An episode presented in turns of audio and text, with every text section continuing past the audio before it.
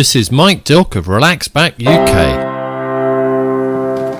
Hi, and thank you for joining me, Mike Dilk, on the Relax Back U K show on U K Health Radio, your global, real, feel-good radio station.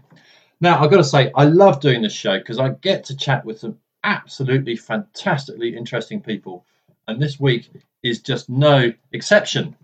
The topic this week starts off with the brain. You have to make two or three little holes, like ice fishing holes.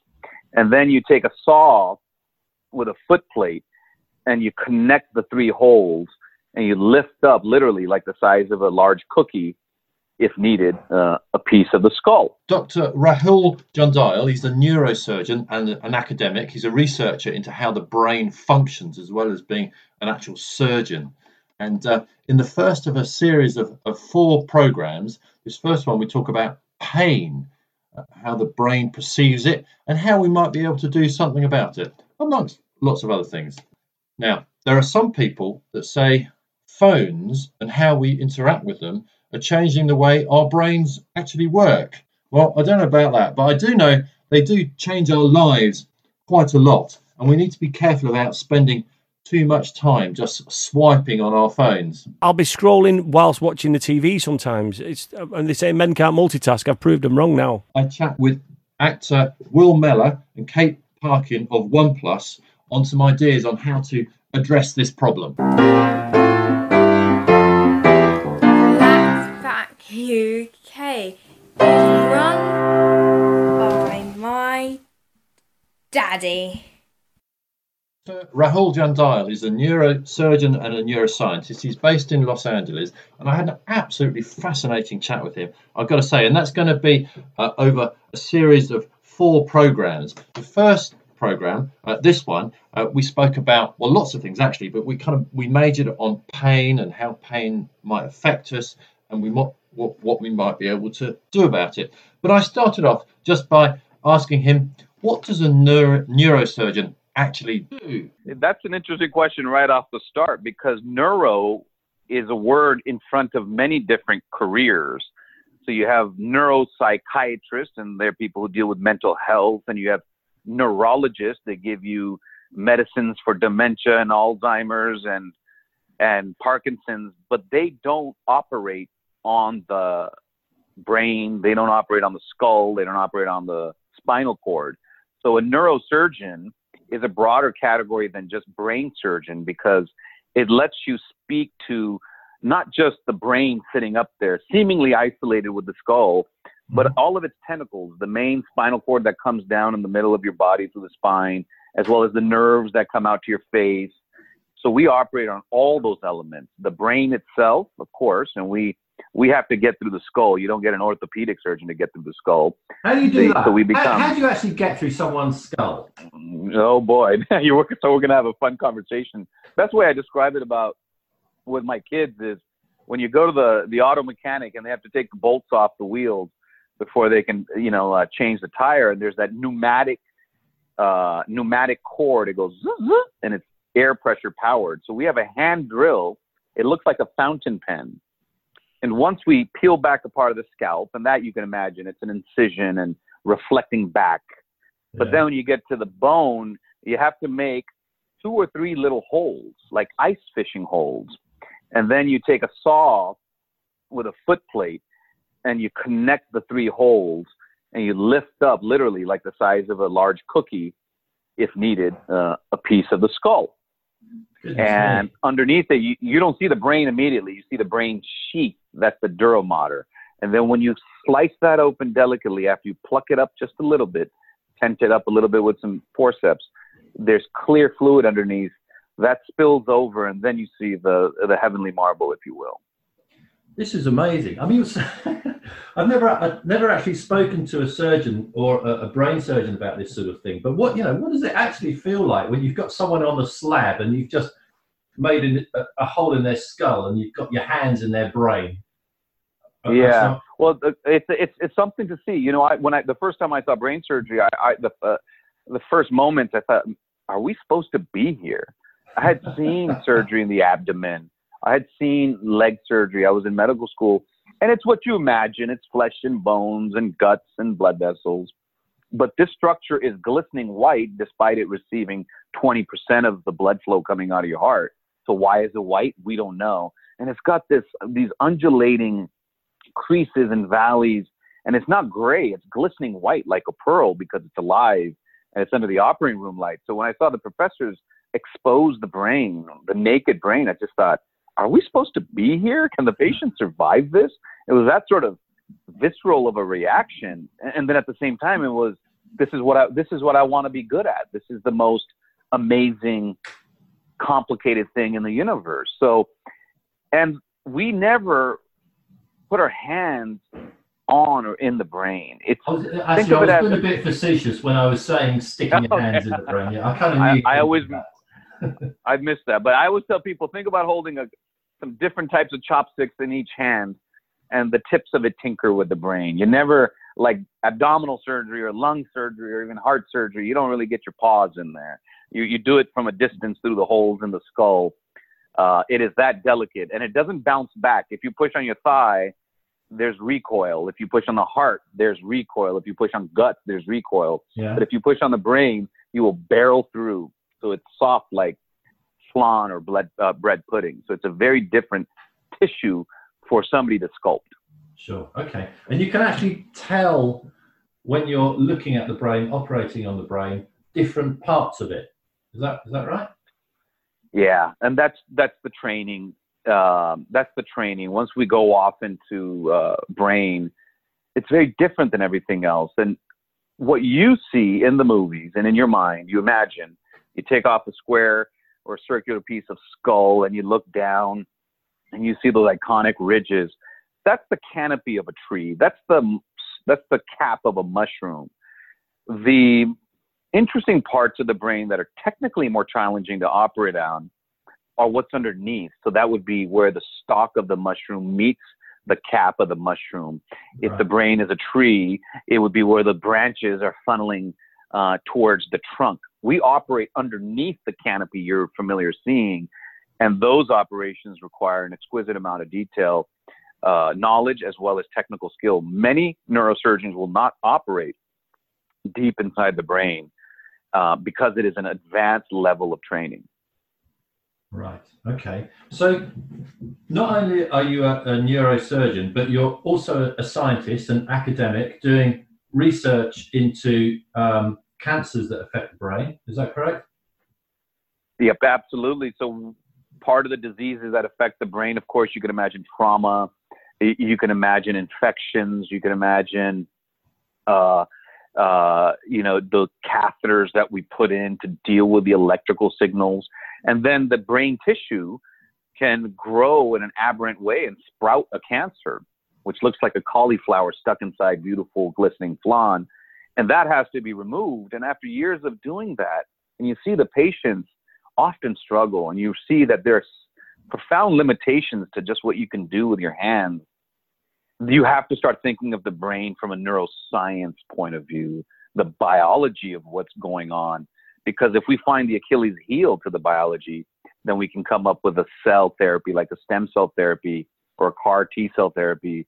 We can come up with a molecule. We can come up with a drug right. that does the work, that does the work where we fail.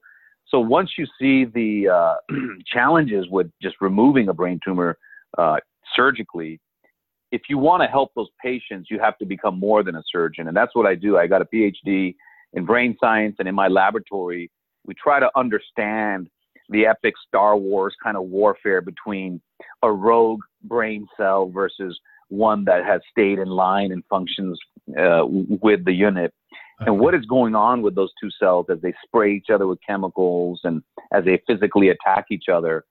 Understanding that biology is how we find medicine. We don't get it from the Amazon anymore. We have to invent it based on the biology of brain science. So both those things, cutting out a brain tumor, trying to understand the laboratory, it's just been an exciting career and a wonderfully satisfying career that I, I did not expect for myself since I was a I had dropped out of university for a few years, so I didn't, I didn't think I would find my way back, let alone to a career as a brain surgeon and a brain scientist. So I'm very grateful to have the uh, the exciting opportunities in front of me, and all of them are, it's cathartic because you, you're competitive, you're trying to do great, and it's always in the end to help people. So that's a uh, that's a great way for me to uh, to find purpose in my daily uh, routine. Right. So, you know, it's it's not like you haven't got enough to do. Been a neurosurgeon and been an academic and doing research. You've also you've also written a book, Life Lessons from a, a Brain Surgeon, and I, I kind of get the impression that this book is kind of what patients have taught you about the functioning of the brain and the yeah. mind. Is that more or less it? Yeah. And actually, the, those ten years where I've been a brain surgeon, a brain scientist, I was listening and seeing ridiculous claims on the web, on television shows about the brain, you know, left brain, right brain, and creativity lives in this one spot of your brain. I just thought, this is not what we know. This is not what we understand. And so how is all this misinformation out there about essentially us, right? Our brain, the, the body is a vehicle of sorts. Right. And so I, I didn't, I didn't want to come out too early and smash and redirect some of these, you know, myths. So I wanted, you know, I'm ten years out. I'm, I'm forty-six years old. I've been a brain surgeon and a professor of brain surgery and brain science and cancer science for about a decade. And, and I just started cataloging those things, and that morphed into a book. Right. Well, actually, it, it's interesting. You say you, you, you were kind of upset about some of the misinformation, because I, I'm not a medical guy, but I get upset about some of the misinformation that you, you come across on, on the web about all sorts of different medical things. Mm. So we, we have that in common at, at, at least. Um, I'm very keen to ask you uh, about some of the, the you, these life lessons from a brain surgeon that you've you've learned, and um, let's go just, for it. Yeah, maybe go in sort of different topics. And the first section that I'd be keen to ask you is something that really destroys a lot of people's lives, and that is pain, chronic pain. You know, lots of people suffer from pain, and it just turns their life upside down. So, if I may, I'll, I'll ask you a few questions about that. Um, starting off, I mean, people suffer from chronic pain for years. Do they ever actually get used to it? They do. That doesn't mean you will, or that we should expect them to. But I like to, I don't like to give answers, because that implies I know the, the final answer or the answer. But I'll just tell you some interesting things I've seen about pain. When I was younger, I had heard stories about people with pebbles in their shoes or certain type of um, discomfort, and the brain, after a while, would tamp down the signals coming up that were that were creating this this bother. And I saw that in my patients when they have certain nerve pain after surgery. A lot of times it cools off, but it takes time. It takes a year or two years, and if we give them antidepressants, which change the way those pain signals are landing onto the brain, their perception of pain, which is really pain itself, yeah. can go down. Um, so I started noticing these sort of things, and I thought, well, how, how is that? You're on an antidepressant. So that, that also taught us that if you are depressed, the same noxious stimulation will lead to a greater perception of pain. So if you stick a tiny needle into the foot of somebody who's not depressed, compared to somebody who is, the depressed person reports a much higher uh, perception of pain. So there's not just the signals coming up, it's the perception. And by no means am I implying that people who are in chronic pain are making it up. No, it's quite the opposite. That if you are depressed and you have been in chronic pain a long time, and the chronic pain can lead to depression, your pain receptors, and they're all in the brain and spinal cord, Um, become sensitized. It's almost like flinching. If you if you punch somebody enough, they start to brace before the punch. In some electrical way, the feeling of pain is almost anticipated. So how do you break that vicious cycle? I don't have an answer to that. And we know narcotics are not the answer to that, because they temporarily tamp down the perception of pain, but feed into that vicious cycle. And after a while, after a while that the pain actually feels worse when you're on narcotics. Narcotics are meant to be for a few months. They're not a lifelong solution to pain. Yeah. Some other things that I noticed about pain were interesting is when we do awake brain surgery, you can touch the naked brain with your fingertip or a delicate instrument, and the patient who's awake does not know they have been touched.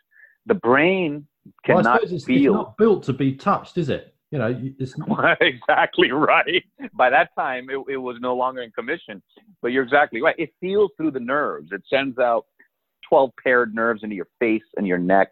It sends down a spinal cord with infinite nerves into every millimeter of your body. Those tentacles are the eyes and the antennae of the brain. So those tentacles, we also know in certain types of crush injury, if you have your finger crushed, if you have a car accident, after the repair, if the nerve fibers, when they heal, and they can, outside of the brain and spinal cord, you can get a lot of nerve fiber healing. Yeah. If they don't line up right, they can lead to a little a little callus that, uh, of nerve tissue that sends horrible pain into the brain. So we know that it is electrical signals in the nerves. We know they send up stimu- stimuli that are noxious into the brain. And we know that in certain mental health conditions, those can be sensitized. Right. And so the challenge for, for pain physicians is how to break that cycle, how to gain momentum going in the other way. And have you ever come across someone who's been able to co- almost teach themselves to, to break the cycle? I mean, do people... I can tell you, I can tell you people who have taught themselves to break the cycle have endured pain for a limited period of time. I'm not a pain expert. I'm not a chronic pain expert, but deep meditative breathing can help with after surgery pain when we have literally just cut on you hours ago. Right. So that acute pain, that pain that you're unfamiliar with, it's, it's almost like you can brace for that better through meditative techniques and calming yourself. But the pain that has become a partner in your life, there's a psychological component, there's a vicious feed forward cycle that I don't have an answer on how, how to break that. And that is the, that is the enormous challenge through the world. Yeah. Okay. Let me ask you a simple, what might be a simpler question then. It also might be slightly, um, not, a, not a terribly academic sort of question, but you were, That's you okay. were saying how the, the brain doesn't actually feel pain, you know, so, you know, what, during a, an operation, if someone's awake, they don't actually feel you mm-hmm. doing your thing to their brain. What about a headache? When you get a headache, it's your head that hurts. And sometimes it feels it's right in the middle, right in your brain. What's that? I know. Very good. Excellent question. So do you remember when we talked about the, the pneumatic drill? And you know, you, the, the bone turns to dust. And I said the brain was covered yeah. by a sheath called the dura mater. So that encases the fluid. That's what creates the aquarium. Um, that sheath has nerves in it. Okay. And then the muscles where the stem of your glasses are, the temporalis muscles there, temporalis muscles, those have nerves in it. So when you feel a headache, it might feel like it is in the deepest core of your skull, but it is being felt from the cape and the covering of the brain. Uh, the pain uh, is localizing deep inside your skull, but it's not actually coming from the flesh of the brain. All right. Okay. Very good question. you, you sometimes hear of people Um, getting over pain um, with kind of self-hypnosis. And actually, I've heard stories of people hypnotizing themselves and then being operated on by a dentist, a dental surgeon, and them doing this kind of stuff that, you know, usually they're used to having to give someone a, a local anesthetic. Otherwise, they just leap out the chair in pain. Um, mm. How, how d- does anyone know what mechanism can be happening there? We don't. Um, I, I know there are fancy words like hypnoanalgesia, and there's this feeling that, you know, hypnosis can help the perception of pain. I think it does. If somebody says they don't feel pain, you have to believe them because it's a personal dimension. It cannot technically be measured. Uh, like you can measure blood pressure, or your body temperature, and now another vital sign we always ask the patients about is pain, but we don't measure it. They report it. So somebody says, I didn't feel pain under hypnosis, and you can pull out my tooth. I'm no one to deny that. And yeah. what we do know is, we do know that hypnosis, um, for those people with chronic pain, when they do fall asleep, if their sleep isn't disturbed, they don't feel pain while they're asleep. So hypnosis is a type of dissociative state where you're kind of awake and you're kind of asleep. And I think through the brain waves being of sleep brain waves, uh, patients somehow don't feel pain. At the same time, they're not aroused or woken out of sleep either. I don't have a mechanism or a biological explanation of that, but we did look and read a lot about that. I just think it's, I think it works for some, because they get to tell us when it works, but yeah. I just don't have, I'm not saying it doesn't work. I just don't have a, a good biological explanation for that. Okay. Okay. So yeah. So if I may, I'd like to ask you another question, which is kind of a bit unfair, I think, really. Uh, I was talking to someone recently, and this is my own experience as well. If I stub my toe and it hurts, I tend to swear and it kind of feels better. And I was talking to someone that had done some research on this, and they were actually saying that swearing seems to involve a different part of the brain. Uh, quite why that helps with pain, they didn't know. But have you heard heard of such things? I have heard of it. And I think in the age of social media and the age of conventional media, it, and also sort of going back to uh, headlines in, in conventional, you know, paper newspapers, uh, people do silly experiments or investigations. And sometimes those are the ones we hear about because they're kind of fun. They're, they're good banter. So I did hear about that, that swearing can be a stress release. And I'll say, that's no surprise to me, but does it have to be profanity, or is it just sort of a, a vocal release of energy? And there is no, no area in the brain, no language sort of uh, basis for swearing being connected to uh, feeling less pain. But we do know that people who uh, scream or shout or exert themselves in sport um, have, have mentioned that they feel, uh, they feel better with it. They feel uh, like they can swing uh, a tennis racket harder, right, uh, with a grunt or with a moan. There's, there's no biological explanation for it that I've seen in the literature. I'm not, again, I'm not saying it's not true. It's just something that's very hard to test. Yes. No, um, no, it, no. because, because again, it'd be, it'd be reporting, right? It'd be like, go ahead and say the F word, and then you feel less pain in your leg. It's just such a tricky way to, uh, it's such a tricky thing to test that we may never get to the answer and just have to go by anecdotes and intuition. Well, I, I suppose in many ways that, that sums up the whole pain thing a lot. It's because it is, um, like you were saying before, you can take blood pressure, you can take temperature, all this stuff, but it's very hard to, um, take pain and kind of catalog it, because it's just different for everyone. Yeah, absolutely. And we've had surrogates where, well, we can look at the blood pressure. If you're in pain, it tends to be higher, but they're so, they're not exact.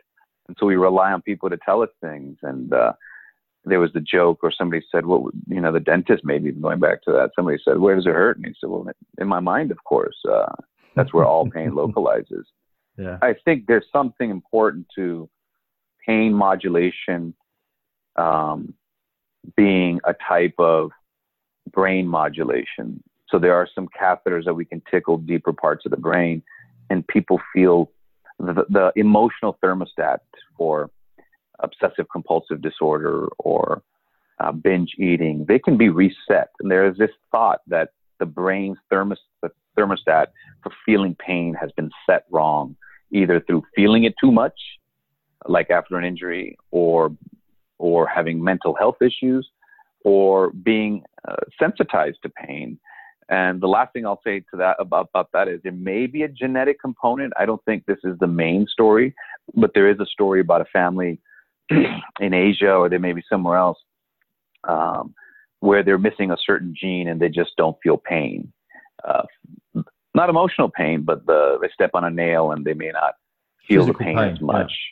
Yeah. Physical pain. And we see that also with people with diabetic neuropathy. If they have diabetes and the nerves in their feet are, are no longer responding appropriately, they can go ulcers and different things. So it is both, it is both anatomical and it is both mysterious, because there's a, an emotional and a cognitive component to the degree with which pain is felt.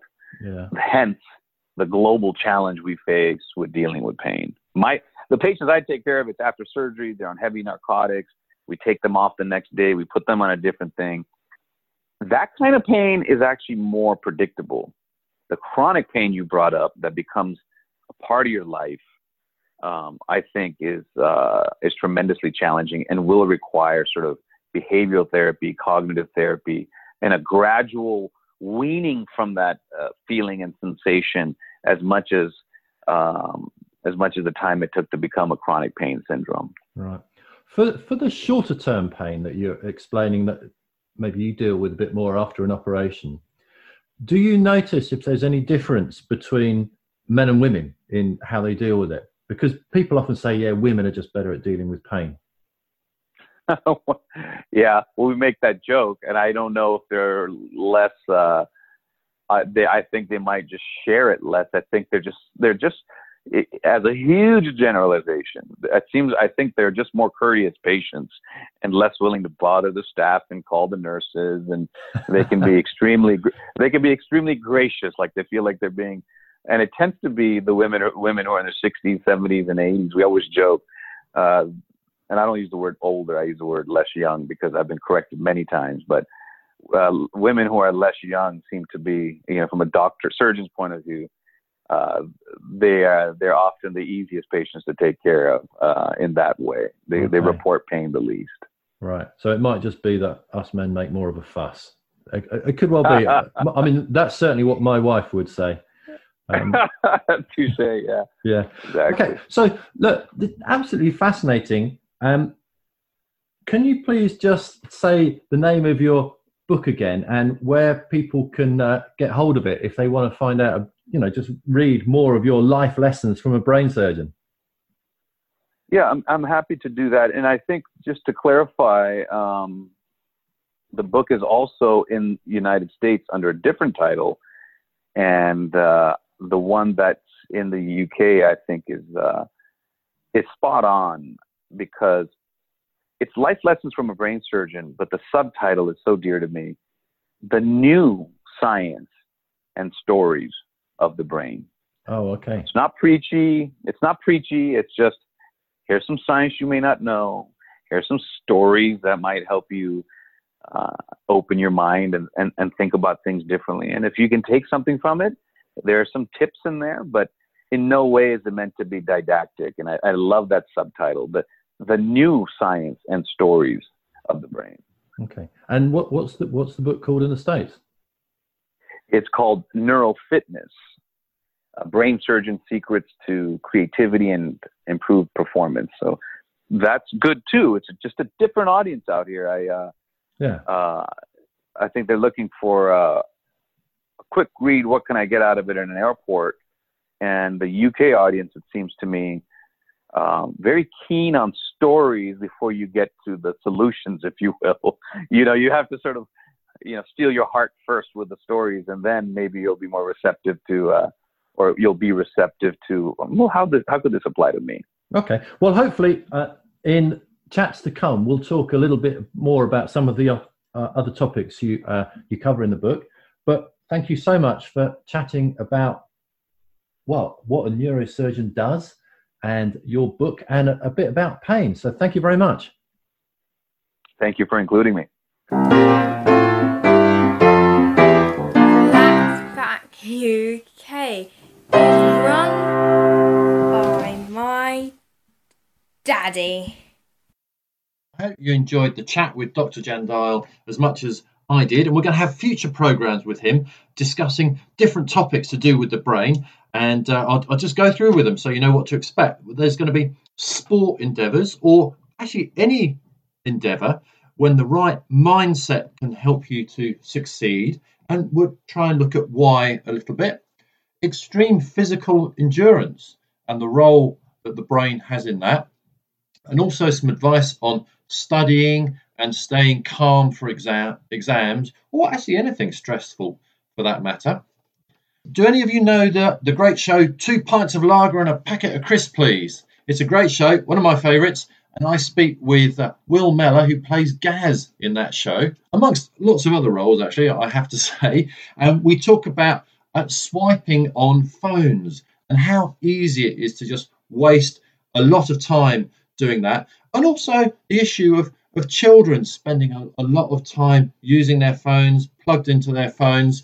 Our kids are a, a, a similar age, so I, I found it uh, useful to get his uh, his ideas on how he how he, how he deals with that. Relax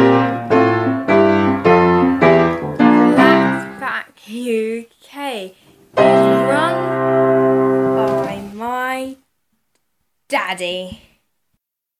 Smartphones are fantastic, but actually they can also be the, the bane of our lives. We can end up wasting loads of time on them, just scrolling all the time.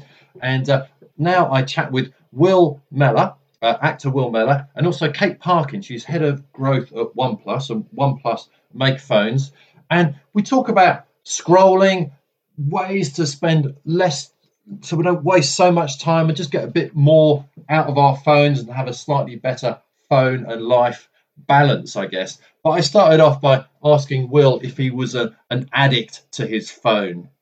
I, I don't think I am, but I think I'd say I wouldn't say an addict. I'd say I have a habit, and the habit is literally I don't even know I'm scrolling when I'm scrolling. I think my phone does it itself, even when I'm asleep. It's just you can't help it. It's just a part of. We don't know what it's like to be bored anymore. So if you have some downtime, or you're on your own, or you lay in bed and you're just. Yeah, I'll be scrolling whilst watching the T V sometimes. It's and they say men can't multitask. I've proved them wrong now. What's the wor- What's the worst example you've got? The thing you're most embarrassed about of using your phone in a terrible situation? I don't know. I, I, I've got one that is. It wasn't me using it in a terrible situation. It was somebody else I was working with. I was an, working with an actress. I was doing a scene um, on set filming, and you're supposed to have your phones away or off or whatever, and. Uh, we were doing a scene together, and the shot was on me. So I'm acting away, and the camera's in my face, and she's not looking at me. And, and I find out she's actually scrolling on her phone whilst doing the scene with me. And I thought, that's how intense I am as an actor. I've, I've got her, I've got her attention. You really command. Yeah. I really command the attention of my fellow actress. And no, I had to stop filming and just went, what are you doing? And oh, yeah. She was saying the line. She just wasn't looking at me. She was looking at her phone. That's multitasking at its best. But, but, I mean, that's like a sacking offence, isn't it? It's got to be. Yeah, I thought so. OK, and this other stat. We we scroll forty miles a year. Yeah. I, what does that even mean? one hundred eighty metres a day. That's what, what your that, thumb travels. No, that's that's how many. That's how you know. As you scroll page to page to page, that's how how far in distance it would cover. God, that's that's just insane. Do you know what you need right. to do? OnePlus have got a quiz, right? And it's um it's on the social media, so it's on Facebook or Twitter. If you go on this, have a look, and you've got to put your, everything in correct, and you'll find out how much scrolling you actually do. Okay, that sounds like like a good plan. Well, let let's bring in Kate at this point. So, Kate, you're you're head of growth of OnePlus. Yeah. So, I mean, how many phones do, do OnePlus make? They... Well, our market share is definitely increasing, and actually we're the fourth premium smartphone in the U K. Okay. So, essentially, Kate, you're saying this is all your fault. I don't know so if you can blame me. But actually, it's it's all about balance, I think, and especially at OnePlus, we care about your work-life scroll balance. Um, so definitely, obviously, you know, participate in your scrolling as much as you like, but definitely take some time out as well. Put your phone down um, some of those moments if you're going to walk into something. For You've instance. Got a Zen mode as well, haven't you, on the phone? Yes, that's true. So we have Zen a Zen mode. mode. What's that? It is Tell a, us about the Zen fun- mode. It's a functionality where you can basically block your phone from any distractions for twenty minutes. So put your phone down, do something else for twenty minutes, and then pick it up and scroll to your heart's content. Okay, all right. But there's no question that us all scrolling can... and just been addicted to our phones can cause some, you know, serious sort of issues. Like I, I, I deal with people that have back pain and neck pain, and there's just a lot of this caused by using the phone too much. Do you, do you, do you come across that? Yeah, so I think it's, we've said this before, it's about balance. And I think the tech companies are now trying to think about digital wellness. So when is it that you use your phone and when you don't, and people consciously thinking about it? And I think this is becoming more and more of the conversation. Yeah, and well, it's, it's a good conversation to have, actually, because I've heard examples of, like, silicon bosses in Silicon Valley that make all this stuff, not allowing their children to... have smartphones, and I think Bill Gates, his kids didn't have phones until they were teenagers, and you know, I think it's because they know, these guys know how much effort goes into making these things addictive, so they say to their children, right, you're not having it. Yeah, I'm the same. I didn't give my kids until they went to senior school a phone uh, just because of safety. I wanted them to be able to be contacted uh, if needed once to get you know once to get a bit more freedom. That was the reason why. And also, also there's an app you can get. You can shut your kids' phones down. I mean, there's parents out there will be mortified to even mention it. But I, I mentioned it to a, a relative of mine. I said, you know, you can get this app and you press on it and you can shut their phone down. So if they're supposed to be in the homework and they're on their phone, you shut all the. They went, oh, my child had gone mad. I said, who's the parent here? You know, shut it down. I mean, do you know what you're talking about? Health. Uh, the, the, about the, the, I think it's actually the, the health issue is more about people walking into things when they're on the phone scrolling. I mean, there's, there's I think it's one in ten people have missed their bus stops or miss or missed their train stops or walked into a lamppost whilst yeah. they're on the phone. There's a health issue for you. I've, I've missed a train stop, and uh, actually, I'm embarrassed to say I found out about this interview when I was sitting on the loo yesterday, scrolling through my email. Oh, God. One go. of the twenty percent. One of the twenty percent sat on a yeah. loo, scrolling. Terrible. But, Will, I do want to ask you about the children, because my children are a similar age, I think, to yours. I've, I've got a daughter fourteen and a boy nine.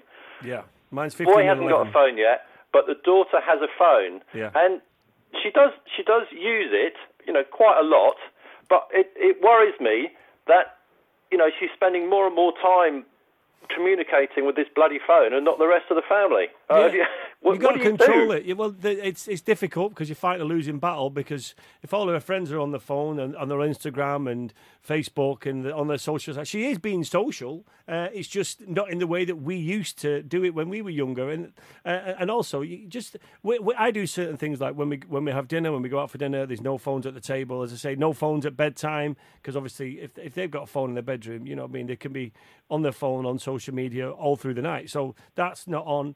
Um, and then, and just to make time to go, like on a Friday, we have Friday film night, no phones. We watch, and and you know the kids respond well to it. And I think, you know, as I say, it's it's as, as and when, and, and as much as you think is right. I think that's what you got to do. You put a little yeah. cap on it every now and then. No, I think you're right. And actually, for me, there's an element of I've got to get the balance right.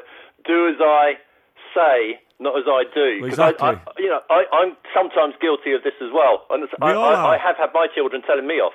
Yeah, we all are. I mean, my wife does it all the time. He's, he's on his phone again while you're on your phone. You can't really tell him off if you're scrolling and going, listen, you're on your phone too much, and then you've been on your phone all night. You know, it's so you got to lead by example a little bit. So that's what we all do when we all go for dinner. No phones at the table, including mine and the wife's. And, you know, it's...